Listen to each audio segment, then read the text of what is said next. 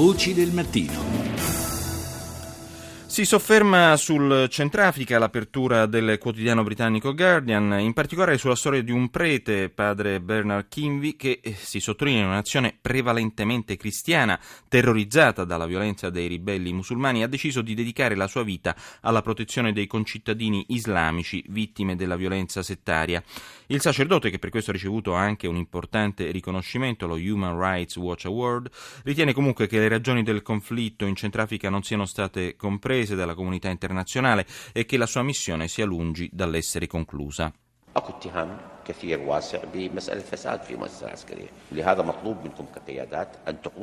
La voce che sentite è quella del primo ministro iracheno Haider Al-Abadi, che ha dimesso ventisei comandanti militari per corruzione e incompetenza, nell'intento evidente di incrementare e migliorare le prestazioni sul campo del proprio esercito nella battaglia contro le forze del califfato islamico. Ci sono accuse sempre più circostanziate, dice, all'interno delle istituzioni militari, e ciò che vi si chiede è di fermare la corruzione non solo a livello personale, perché quale beneficio può avere un comandante se lui è integro e chi è intorno a lui è corrotto? È un comandante e la sua integrità deve riflettersi su chi è sotto di sé, e io voglio dirvi che nessuno dovrebbe av- avere paura di combattere la corruzione.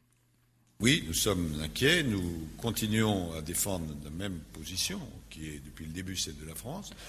La voce che sentite invece adesso è quella del ministro degli esteri francese Laurent Fabius, a margine di una conferenza stampa congiunta con il nostro neoministro degli esteri Paolo Gentiloni. Desta ancora preoccupazione, sostiene Fabius, in ambito internazionale la questione del programma nucleare iraniano. Il tema è sul banco delle trattative a Vienna, dove il prossimo diciotto novembre si apre la maratona finale dei negoziati con i paesi del gruppo cinque più uno, Stati Uniti, Russia, Cina, Francia, Regno Unito e Germania, coinvolti nel negoziato sul nucleare iraniano in vista della scadenza del ventiquattro novembre per arrivare ad un accordo definito con Teheran. Siamo preoccupati, dice Fabius, e continuiamo a difendere la stessa posizione che è fin dall'inizio la posizione francese. Dobbiamo rimanere saldi poiché certi comportamenti non sono accettabili e violano il diritto internazionale. Eh, ricordiamo appunto il grande spazio comunque dedicato dalla stampa europea in generale alla missione della sonda Philae eh, sulla eh, cometa Churyumov Gerasimenko. Eh, tra l'altro appunto Le Monde, sempre per restare in Francia, dedica ampio spazio all'intervista all'astrofisico Philippe Lamy eh, che sottolinea come l'analisi della superficie della cometa potrebbe riservare grandi sorprese.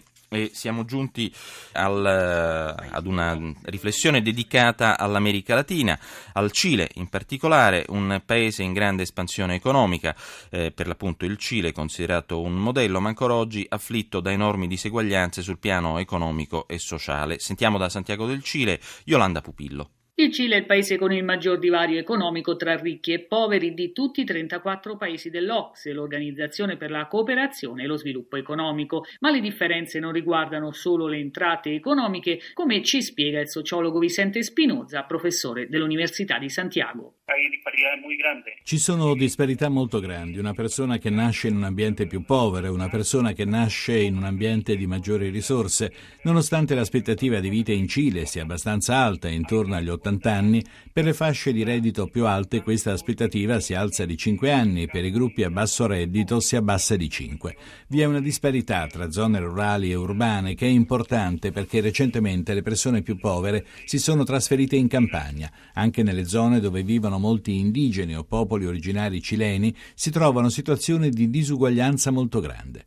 A questo quadro si aggiungono i dati dello studio sulla mobilità sociale del professore Spinoza e del Centro per lo Studio del Conflitto e della Coesione Sociale, di cui fa parte. Secondo i dati, la mobilità sociale tra le generazioni è diminuita negli ultimi dieci anni. In questa decade, fino ad oggi, credo che l'opportunità di mobilità verso la classe medio-alta sia ridotta, cioè è diventata molto più difficile l'opportunità di arrivare alle posizioni migliori della società cilena, ma anche in questo campo c'è una relazione molto forte con la povertà rurale. Chi nasce in quest'area ha molte poche possibilità di superare la posizione dei suoi genitori. Il movimento del duemilaundici, guidato dagli studenti cileni, si opponeva al sistema educativo del paese, considerato una delle cause principali della disuguaglianza sociale in Cile. Emmanuel Barozet, Dipartimento di Sociologia dell'Università del Cile. La movilización del año dos mil once desnaturalizaron. Le mobilitazioni del duemilaundici hanno snaturato alcune disuguaglianze, come l'accesso all'educazione, che prima di questo non era considerata come ingiusta da gran parte della società. Tuttavia non significa che da un giorno all'altro tutte le disuguaglianze vengano considerate ingiuste. Per esempio c'è molta disuguaglianza legata al tema etnico, al tema di genere, di classe sociale, che non sono oggetto di domanda sociale. Anche se la classe media cilena si mobilita da anni contro alcune delle disuguaglianze di base della società cilena, molte vengono ancora accettate come naturali e, come emerge dalle ricerche del progetto Desigualdad, diretto da Emmanuel Barozet, sono proprio i settori più poveri ed emarginati ad accettare le disparità sociali come un dato di fatto, che quindi non si può cambiare. È stato dimostrato sia nei nostri studi che in altri che gli strati popolari e i poveri sono quelli che percepiscono la minore disuguaglianza e questo comporta un grave problema politico perché essendo i gruppi che percepiscono meno la disuguaglianza sono anche i gruppi che hanno la capacità minore di mobilizzarsi per chiedere un cambiamento.